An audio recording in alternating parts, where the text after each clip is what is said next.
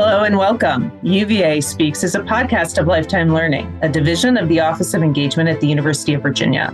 Lifetime Learning brings the knowledge and expertise of UVA's faculty to the university's alumni, friends, and families. My name is Susan Lynch, and I am the Associate Director of Lifetime Learning at the University of Virginia's Office of Engagement. This podcast features Carrie Heilman, who is the William Stamps Farish Associate Professor of Commerce in the McIntire School of Commerce at the University of Virginia. She teaches courses in brand management and strategic brand consulting and communication at the undergraduate and graduate levels.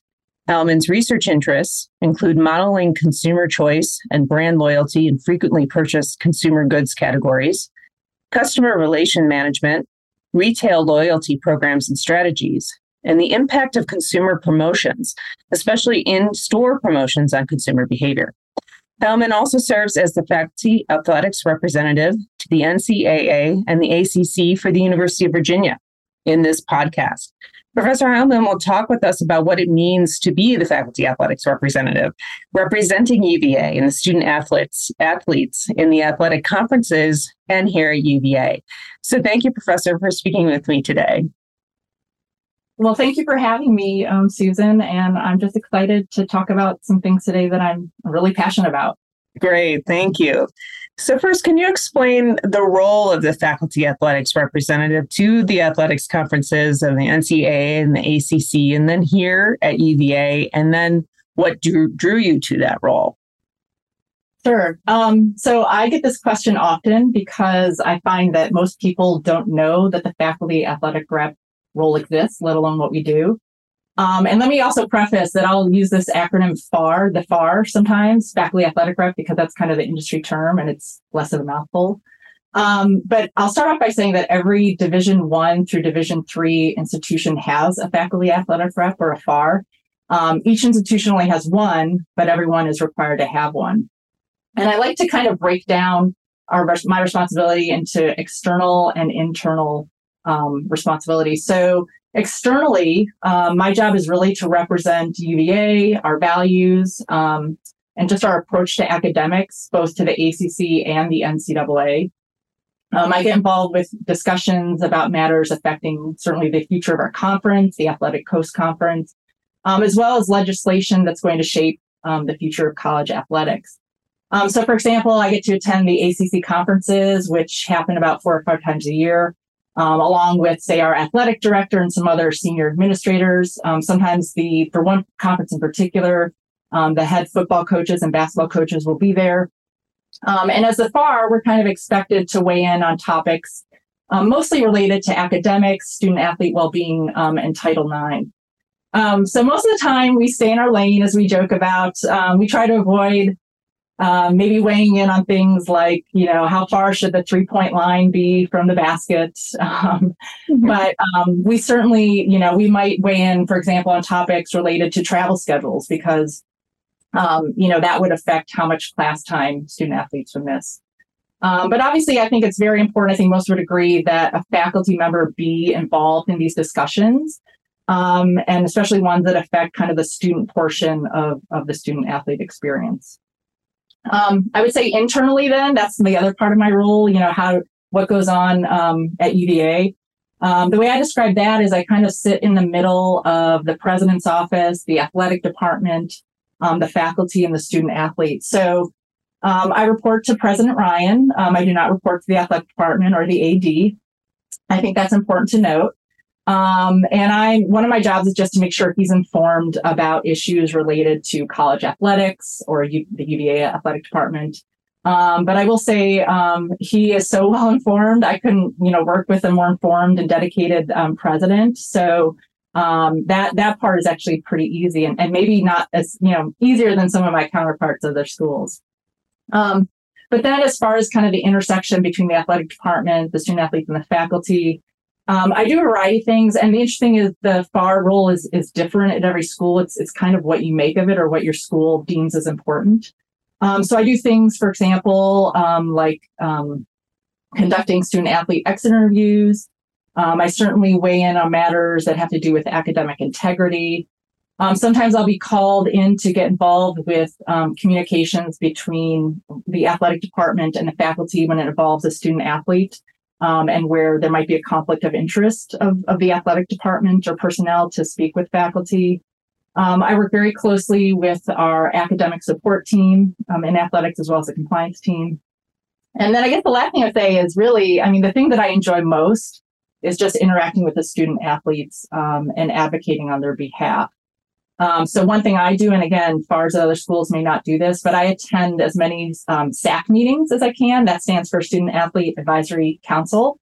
Um, this is a group of student athletes at the university who have dedicated time for them to kind of weigh in on um, what's important to the student athletes at UVA in general, try to shape the experience here, as well as really shape um, things going on at the ACC and at the national level. Um, so that's a little bit of what I do in a nutshell. Um, I guess to answer your second part of the question, what drew me to the role?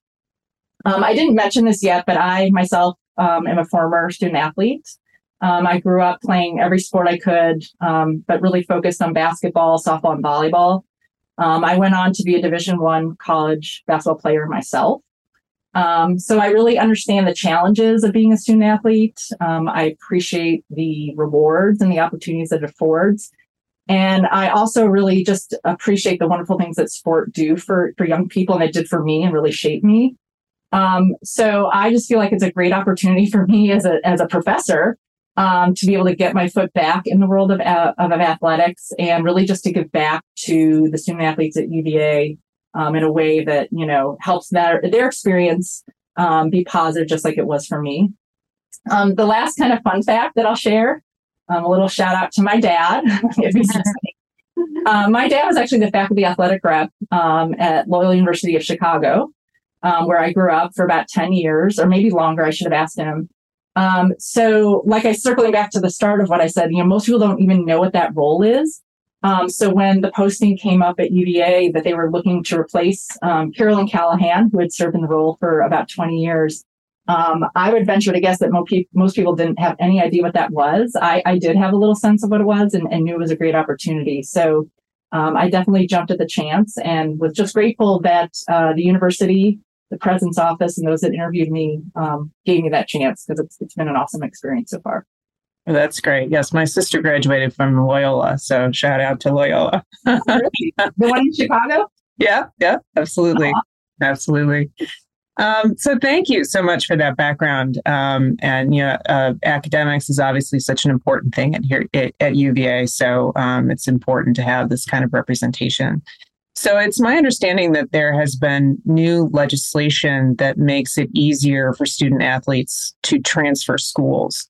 Um, can you tell us about that legislation and the implications for that for the student athletes? Absolutely. Um, and if you, you know, you follow college athletics, um, you've probably heard a lot about some of these changes. Um, and there's been a number of them, and, and many of them have um, certainly the spirit of them have been able to give student athletes more freedom and opportunity, um, and they definitely have. Um, but as I'll talk a little bit about these changes, I mean, some of them have come with some unintended consequences. Um, so the first was, you probably heard about this, the introduction of the NCAA transfer portal. Um, so that portal was introduced um, in 2018.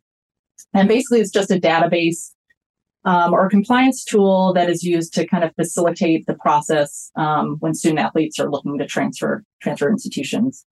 Um, so once a student athlete enters the portal, coaches are able then to contact them about their interest in switching schools. Um, and the process, the intention of the the portal, I think, was to give transparency to the process, um, but also to give student athletes kind of this platform and greater opportunity for them to kind of signal if they wanted to, to kind of find a, a right school for them and, and, they were interested in leaving.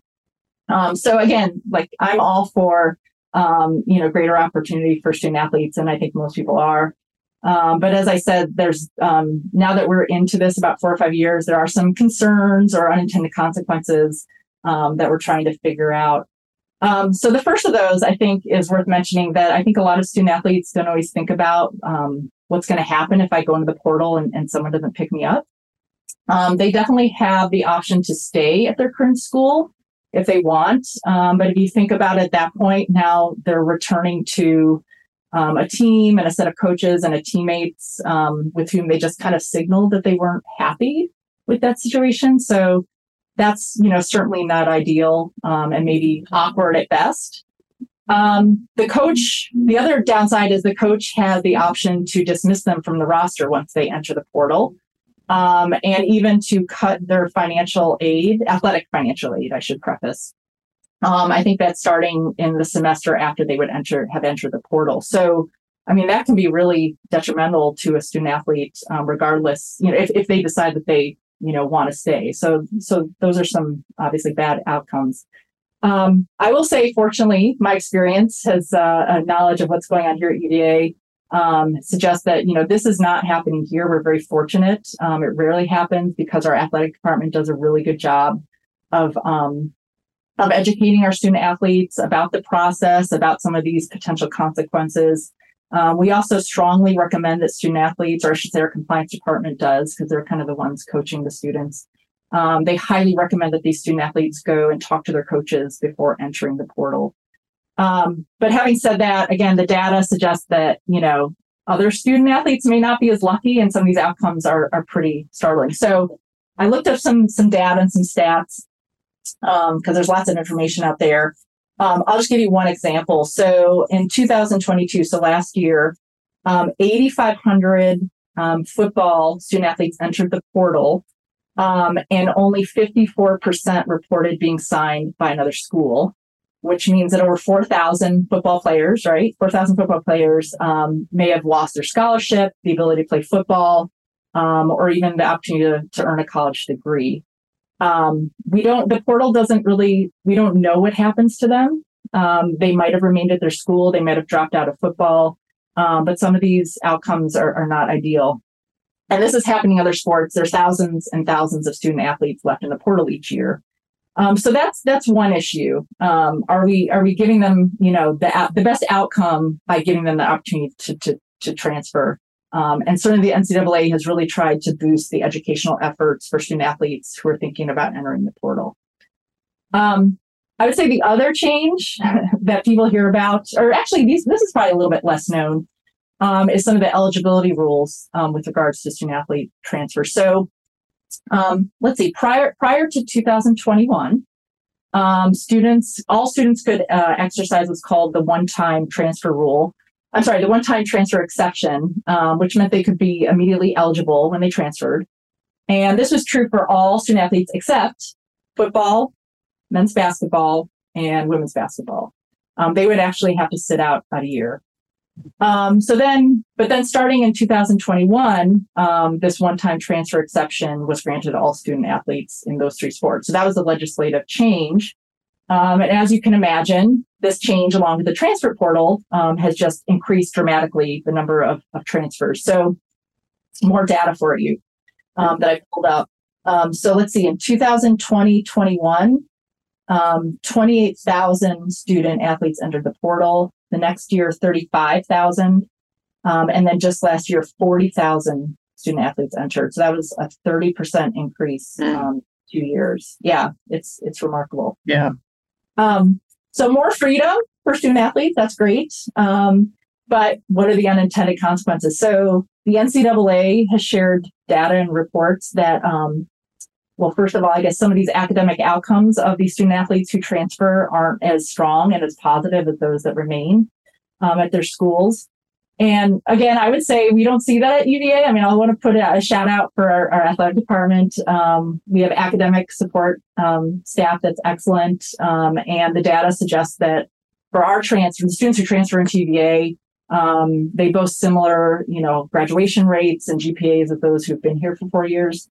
Um, but again, some of these academic outcomes as a starting point might not be as as um, promising for other students. So I guess just to kind of close this, you know, the transfer portal plus the new rules, you know, it's given student athletes more freedom. Um, and, and a lot of these rules have been um, in the spirit of giving them similar um, similar uh, privileges that that other students have. Um, but again, you know, and when I say other students, I mean all college students. Um, but again, for some of these student athletes, some of these outcomes may not be as rosy. So it's complicated. Um, yeah. It's more complicated than I think people think. Um, yeah. But it's not going away for sure. And uh, I think we'll just be continuing to talk about it for, for a while. Yeah, it's interesting. I really did not know that there were that many transfers happening. Um, oh. And obviously at UVA, the concern for graduation rates are so important. Um, and so I'm glad to hear that, you know, here it's not it's not really impacting that as yeah. much, and that there's a lot of effort, a lot of effort taken to make that happen. Yeah, and I would say even for our student athletes um, who are looking to transfer away from UVA, um, you know, the athletic department um, always has the best interest of the student athlete in mind here at UVA. Um, so we don't we don't want bad outcomes, whether it be for student athletes transferring here or our student athletes who are leaving. Um, and so, yeah, I mean, the general concern is is there regardless of whether it's an incoming student um, or one that's outgoing. Right. Thank you. Thank you for that. And another issue that has been talked about a lot is uh, new rules governing the names, images, and likeness of student athletes. You know that allow students to make money during their college careers. Um, can you explain a bit about this ruling and what that means for UVA student athletes? Sure. Um, so let's talk. I say let's talk NIL. So yeah, that's the acronym. Um, when you hear NIL, that's name, image, and likeness. Um, so a little bit about what that rule change meant or has meant. Um, so the new rule, um, the new NCAA rule went into effect um, July July 2021. Um, so about two years ago, and basically it gave student athletes um, the ability to profit from the use of their name, image, or likeness (NIL). Um, and and this is important to note without giving up their amateur status. So um, you know, I think in all of these these changes, um, we always have to remember that these are amateur student athletes. They're college amateur student athletes. So, um, but this is great. You know, again, this is another one of those examples where it kind of brought student athletes to the same level playing field. Don't mind the pun. Mm-hmm. Uh, they're of, of all college students, so they're able to do things now that the regular college student could do. Um, so, for example, before the rule change, um, if a student athlete wanted to launch a business, like a regular student could, um, they actually couldn't use their name. Um, they couldn't mention they were a student athlete at UVA um, in any of their marketing or advertising. Um, similarly, they couldn't get paid to do things like sign autographs, endorse brands, make appearances. but now with the rule change, they can. Um, and so, of course, this is great on paper, and it definitely is. Um, but again, like most things, there have been some unintended consequences, and, and maybe concerns is, is a better a better term. Um, and so, some of those have been so. Um, first of all, um, you may have heard reports in the news, or if nothing else, rumors um, that other institutions are using these NIL deals as a recruiting tool um, and so the way that would work is, you know, maybe a student athlete being recruited by a university would be told, "Hey, if you come here, um, we'll hook you up with these these good deals," um, and that is completely impermissible by the NCAA rule. That is a violation, um, and certainly was never the intention of the rule change.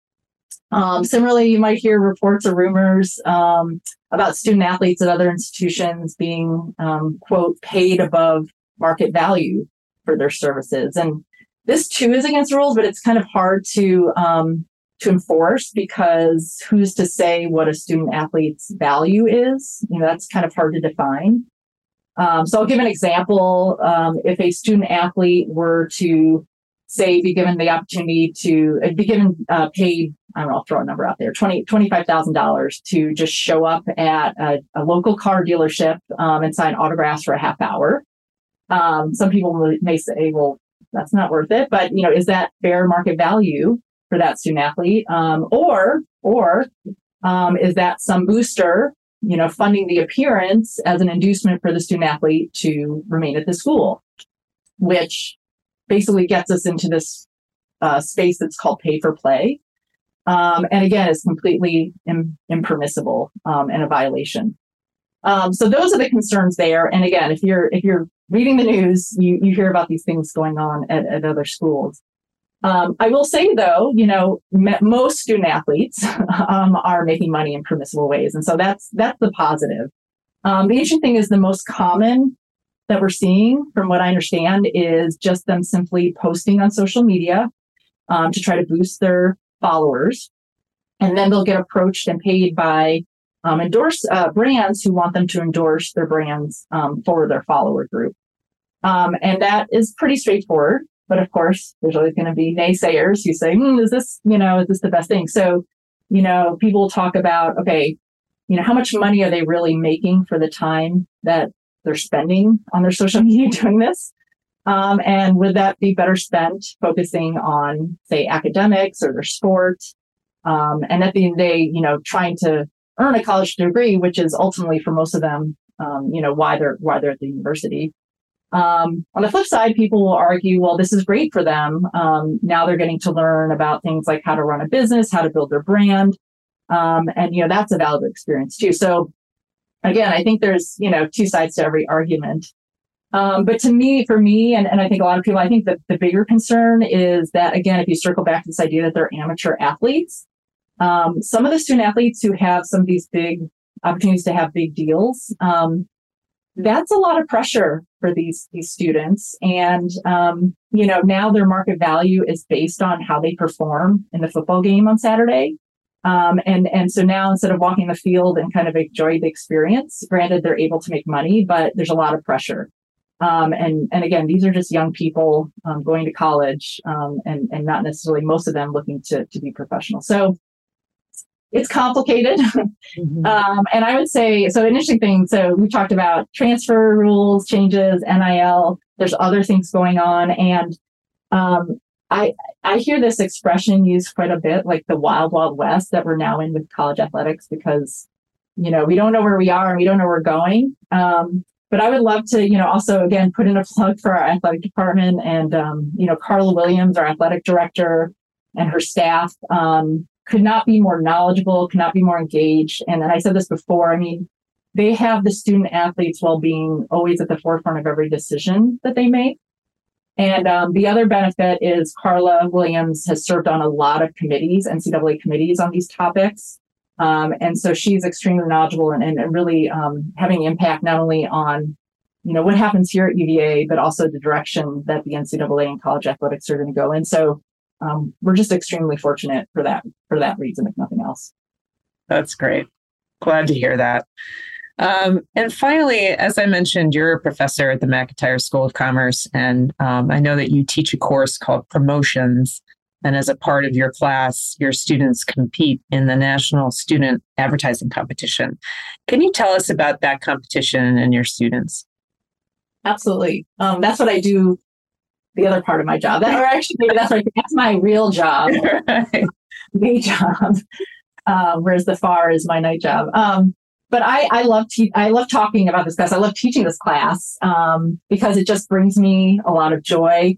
Um, and even though it's a lot of work, it's it's extremely gratifying. And and I'll tell you a little bit about why. So um, a little bit about the promotions class. I do give this spiel all the time because I'm always quote pro- promoting the promotions class. Um, so it's a two semester capstone. Um, I like to say it's an experience because it is an experience. Um, it's offered to just fourth years um, at the university.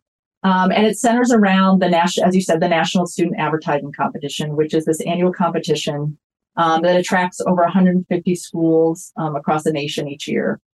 And I always tell my students that despite when I'm, especially when I'm advertising it, that despite being an advertising competition, um, it will teach them topics that that far go far beyond advertising. So um, the students gain skills in marketing strategy, marketing research, branding, media. Um, and I would say more of my students go into areas like consulting and, and marketing analytics than they go into advertising. Some, so it really casts a wide net in terms of what it teaches the students um, and the type of student that it, that it attracts. Um, so the way the competition works is um, it's run by the American Advertising Federation. Um, and each year, the AAF, that's the acronym, um, they secure a national client or national sponsor. Um, in past years, there's been some amazing brands um, that you'll recognize, brands like Pizza Hut, Snapple, um, Adobe, Nissan. The competition's been around for, for many decades, so a lot of well-known brands. We just recently learned that our client for this year is going to be Tide, Tide the laundry detergent. Mm-hmm. So um, get ready. we, don't, we, don't, know we don't know who our target market is going to be, but I do find that um, the first line of defense is the students will go out and start um, researching people in, in their community. And oftentimes UVA is the easiest to tap into to start, start asking people about, you know, in this case, how do you do your laundry? Um, so are you a Tide user? no, but perhaps I should change it. yeah, I, I, I, have to start using Tide now, so um, just better understand the brand. Yeah. Um, so, anyways, the the client um, will write. In this case, Tide will they'll write a case, and um, and all the schools around the country country work on it. Um, the competition, I guess, officially starts. I mean, we work on it all year, but the competition kind of officially kicks off um, with uh, what's called the district competition, where each school submits a plan. It's called a plans book, but it's basically a report that outlines our research, um, our strategy, and our kind of creative recommendations um, to the client. And then we head to districts in April, um, where we give a 20 minute presentation with a 15 minute Q&A to a panel of judges that um, that uh, oftentimes has a, a, client representative on it. So in this case, again, Tide. Um, from there, the winners of each uh, district go to semifinals, and that happens in May. Um, and then the top eight schools of those 18 then go on to nationals in June. Um, and that's kind of a, an interesting situation because um, we have made it to national a handful of time. I'll talk about that in a second. But um, but you know, all these students are fourth years, so they've all graduated. And so when we get to do that, it really is this kind of like bow on the top of the the present that um, they get to kind of finish out their their um their college career doing something fun like that. Mm-hmm. Um, I was like, yeah, I'm going to talk a little bit about just like the history of the class. Um, I took it over in 2013. Um, and I took it over from a really good friend and colleague, um, a colleague who hired me. His name was Jack Lindgren. Um, and the reason I mentioned Jack's name is because I wonder if some people listening to this might have had Jack, um, might have known, known him, um, and certainly remembered him. Um, he is an absolute rock star. um, and for people that know him, he was like larger than life. Um, not only did he develop this class uh, back in the late 70s and maybe early 80s, um, but he was the most successful faculty advisor in the competition um, when I took over. Um, and he was also extremely loved and beloved by his students, and he adored them as well. And so I say that only because I had huge, huge shoes to fill. Um, and that was kind of daunting. Um, but, you know, Jack was great. He always acted as a sounding board for me. And um, even today, I joke about this because um, I still keep in touch with his kids. Um, you know, when I'm, I'm, trying to decide how to manage the class, I think to myself, what would Jack do? Mm-hmm. Um, so his presence is still definitely, definitely felt. but the other day, I just, I love teaching this class. I am extremely, this kind of goes back to, you know, I feel so fortunate to be in the FAR role I get to interact with outstanding student athletes. I feel the same way with this class. Um, I get to work with such motivated students. Um, I think the success of the program, um, and again, I haven't mentioned that yet, I will. Um, I think the success of the program really attracts the best of the best from across grounds. Um, and I didn't mention this, they have to apply to the class. So we get about 80 applications each year for uh, 30 spots. And on top of that, we reserve six to eight, sometimes 10 um, seats for students outside the com school. So um, that's another perk is I love working with students um, outside the com school as well as those in the com school. Um, but I keep talking about the success, right? So when I think about the success that these students have had in the competition over the past decade or so, um, it is absolutely incredible. So I'll read some of these things off. So um, three national championships. Wow. Uh, 2016, 2020, 2021. Those last two were during COVID, which is even more remarkable to me. Now, I don't even want to get into that. right. Yeah. That's a whole nother conversation, I'm sure. Yeah. I mean, completely hands on experience. So to have to do it, um, at least in 2021, some of it on, you know, on Zoom was, was pretty crazy. I actually was very committed um, to trying to get the students in a safe manner, but as much, you know, face to face, six six feet distance, of course, right, face to face interaction possible. Um, so three national championships, um, second place in 2018, third place in 2013. So, I mean, this is just unprecedented. Um, most schools don't win a national championship. They sometimes don't even, you know, make it to nationals, let alone kind of get out of the districts. Um, so these students are amazing. And, and I just would love to put in a plug for, you know, even in the years where we didn't get to nationals, I mean, those students are equally amazing and their campaigns were amazing. Um, they just dedicate so much time to this and they make, they make a lot of sacrifices.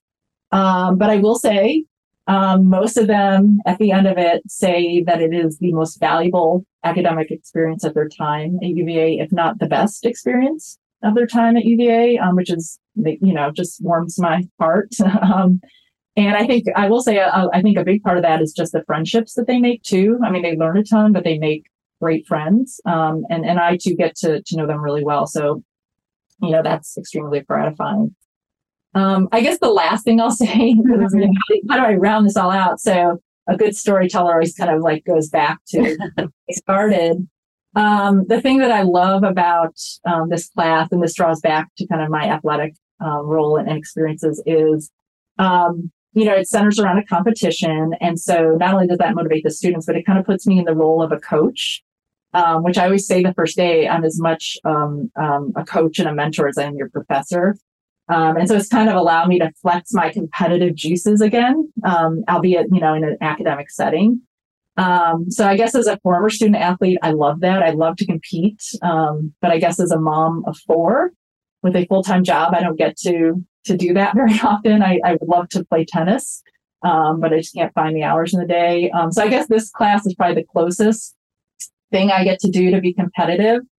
Um, and and I always joke that um, even if it's in an academic setting, that might be a good thing because um, I, you know, it's, it's, it's good for my aging body. Um, I don't think I can get hurt in the classroom. Knock on wood, um, right. would be the case if I went back mm-hmm. out of basketball court or court. But um, hopefully, you can sense just how much I love. I absolutely love teaching this class, and and I love being the the FAR. I'm very very fortunate. Well, thank you so much, uh, Professor Heilman, for sharing all of this information, you know, about your very unique role um, as a FAR with here at UVA and representing students in the university. It's also very interesting to hear about your teaching at McIntire. So thank you so much for sharing your knowledge and expertise with UVA's alumni, friends, and families. Thanks so much. Great. Thank you. Thank you, Susan. Have a great afternoon. Great. Thank you. And thank you all for listening for upcoming podcasts and other lifetime learning programming, recordings, and blogs. Please visit our website at engagement.virginia.edu forward slash learn. You can also find our podcasts under the Virginia Audio Collective, which is a network of UVA podcasts hosted by WTJU Radio and can be found at virginiaaudio.org. So thanks again, and we look forward to you taking part in future lifetime learning programs.